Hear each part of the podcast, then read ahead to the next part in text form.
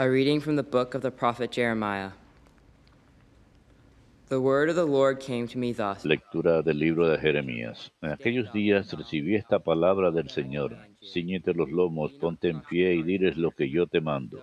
No le tengas miedo, que si no, yo te meteré miedo de ellos. Mira, yo te convierto hoy en plaza fuerte, en columna de hierro, en muralla de bronce, frente a todo el país, frente a los reyes y príncipes de Judá, frente a los sacerdotes y la gente del campo. Lucharán contra ti, pero no te podrán, porque yo estoy contigo para librarte. Oráculo del Señor. Palabra de Dios, te alabamos, Señor. Mi boca contará tu auxilio. A ti, Señor, me acojo. No quede yo derrotado para siempre. Tú que eres justo, líbrame y ponme a salvo. Inclina a mí tu oído y sálvame. Mi boca contará tu auxilio. Sé tú mi roca de, de refugio, el alcázar donde me salve. Porque mi peña y mi alcázar eres tú, Dios mío, líbrame de la mano perversa. Mi boca contará tu auxilio. Porque tú, Dios mío, fuiste mi esperanza y mi confianza, Señor, desde mi juventud. En el vientre materno ya me apoyaba en ti. Mi boca contará tu auxilio. Mi boca contará tu auxilio y todo el día tu salvación. Dios mío, me instruiste desde mi juventud y hasta hoy relato tus maravillas. Mi boca contará tu auxilio.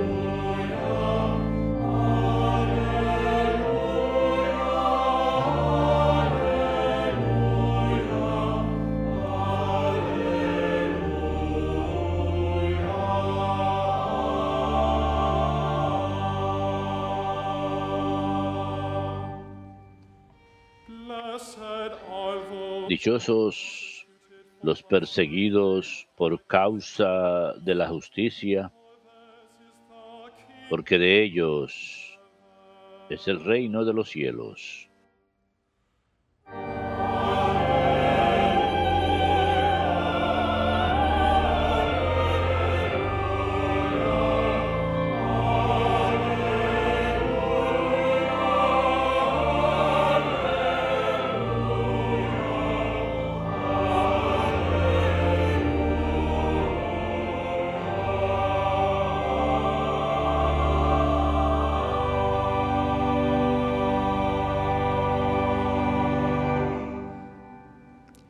Dominus vobiscum. Lectio Sancti Evangelii secundum Marcum.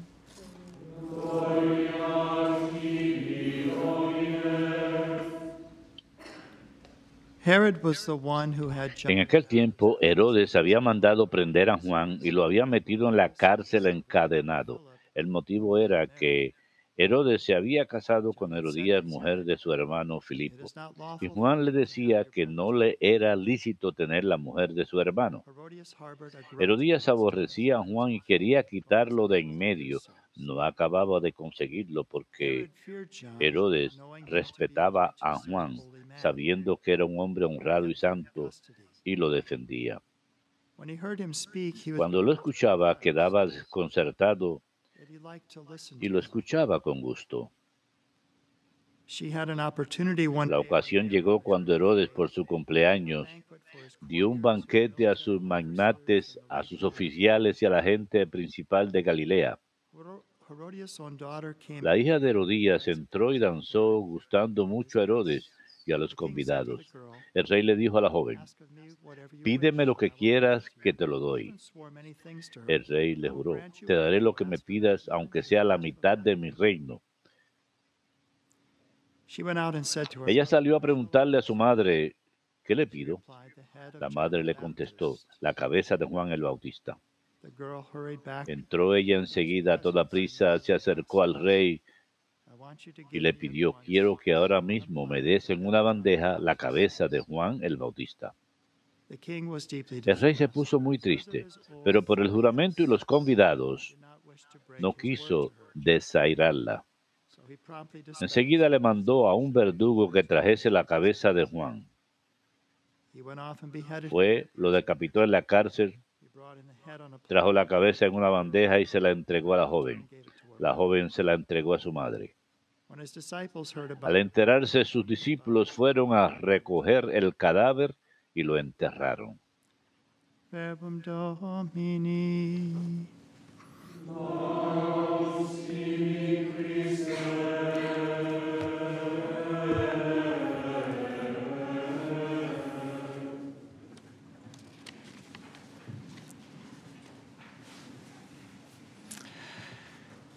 Do you know that there is Ustedes saben que hay una parte de ustedes que es invencible, que no puede ser derrotada por los poderes militares más grandes de la tierra,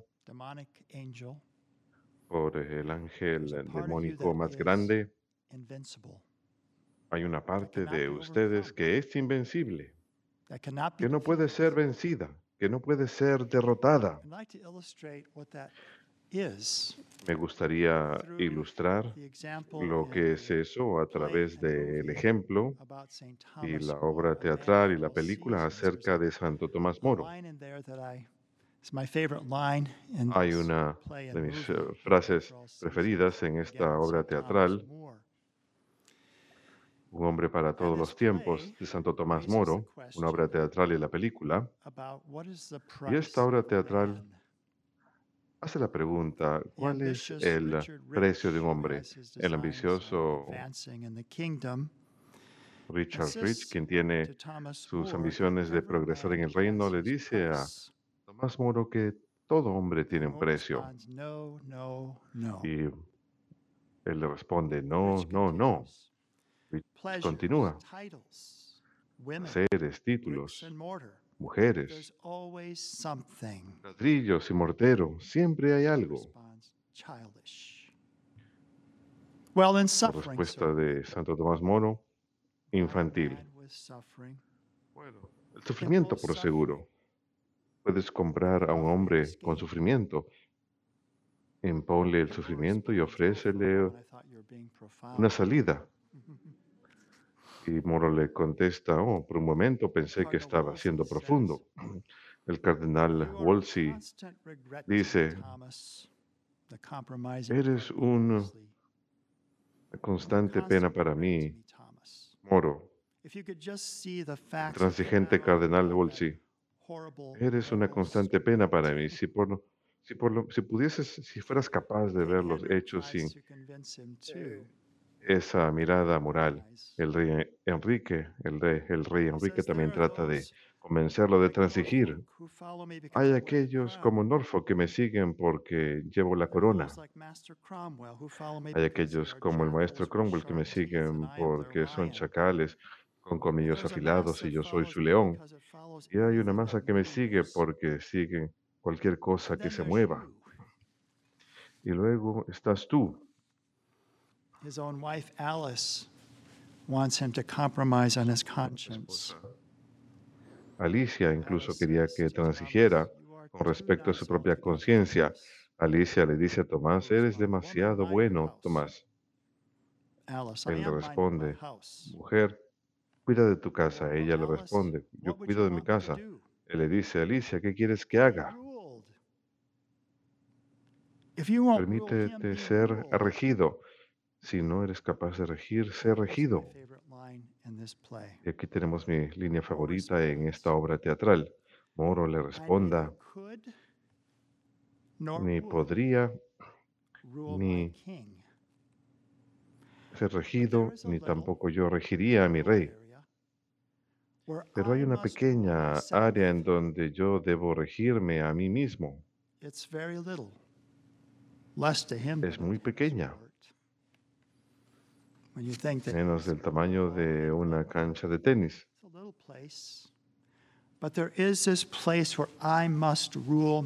Es un pequeño lugar, pero es el lugar donde yo debo regirme a mí mismo. Y en lo que me corresponde a mí y a ti, se trata de la parte invencible de nosotros que no puede ser derrotada por el poder militar más grande, ni se nos puede imponer el miedo. Ni siquiera algún poder angelical, diabólico. Tenemos una parte invencible en nosotros. ¿Y por qué? Porque el que está dentro de nosotros es más grande que aquel que estuvo en el mundo. first cuando vivimos, y estas son las palabras de San Juan en su in a state of primera carta, que cuando vivimos en estado de gracia y en unión con Cristo, eso es lo que nos hace invencibles. No puede ser derrotado y nunca te olvides de eso. Podemos tener miedo de todas las cosas que están sucediendo en la cultura y la sociedad hoy en día. Recuerden que esa es una parte invencible de ustedes. Solo ustedes pueden decidir transigir o no. Y con la fortaleza de. Cristo permanecerán invencibles. Esto es lo que dice el catecismo acerca de nuestra conciencia moral. Y nosotros los estadounidenses lo podemos encontrar fácilmente 1776 porque es el artículo Let's live our conscience 1776. in the United Vivamos nuestra conciencia en Estados Unidos. Esta es la definición de la conciencia que sacan del Gaudium et Spes del Concilio Vaticano II. En lo profundo de su conciencia, el hombre descubre una ley que él mismo no legisló, pero que debe obedecer. Su- es una voz que siempre le llama al amor y a hacer lo que es bueno y a evitar el mal.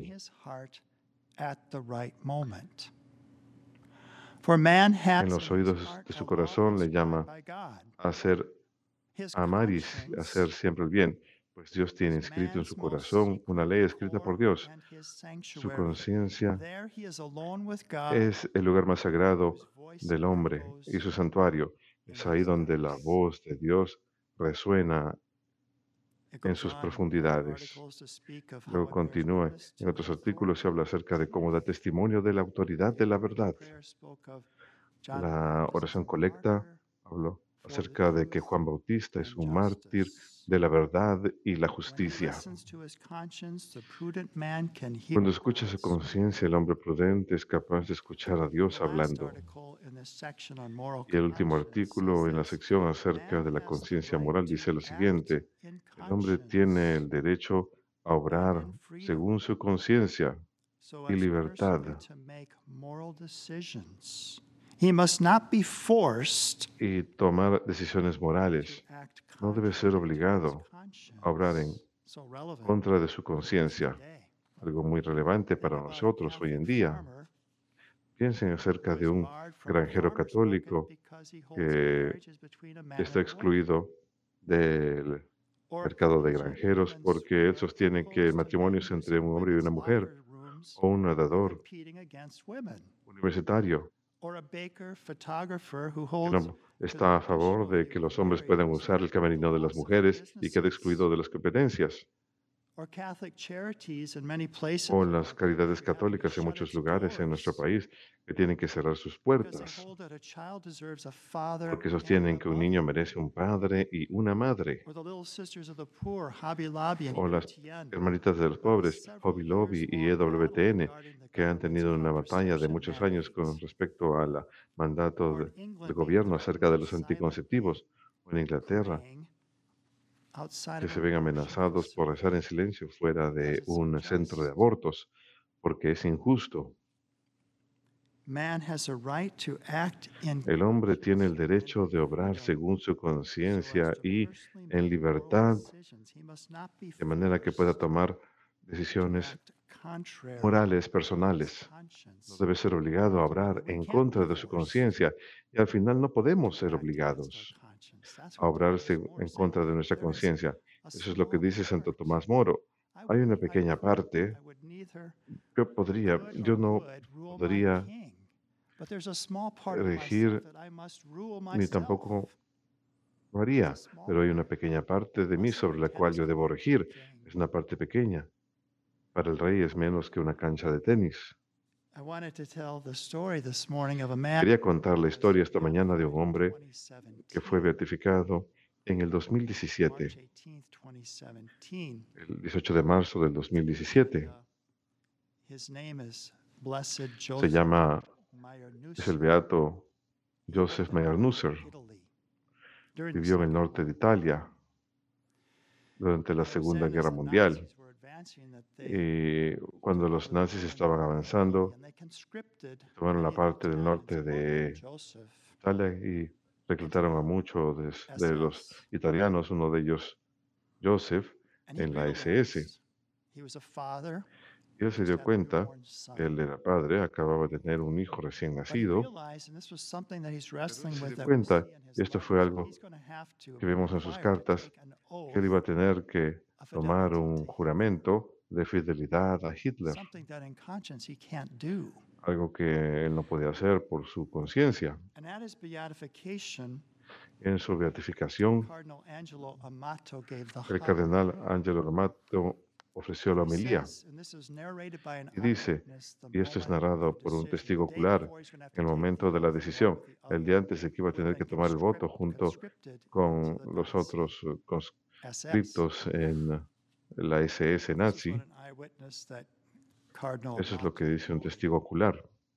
Y, y los dato súbitamente durante esa elección, Pepe levantó la mano. Le llamaban Pepe de cariño. Pep levantó la mano y le pidió al sargento decir algo.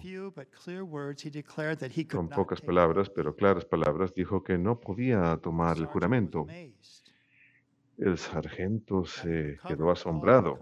Después de recuperarse, llamó al comandante de la compañía que le preguntó a Pepe por qué no podía jurar. Entonces no eres un socialista nacional 100%. Pepe le contestó con calma, no, de hecho no lo soy.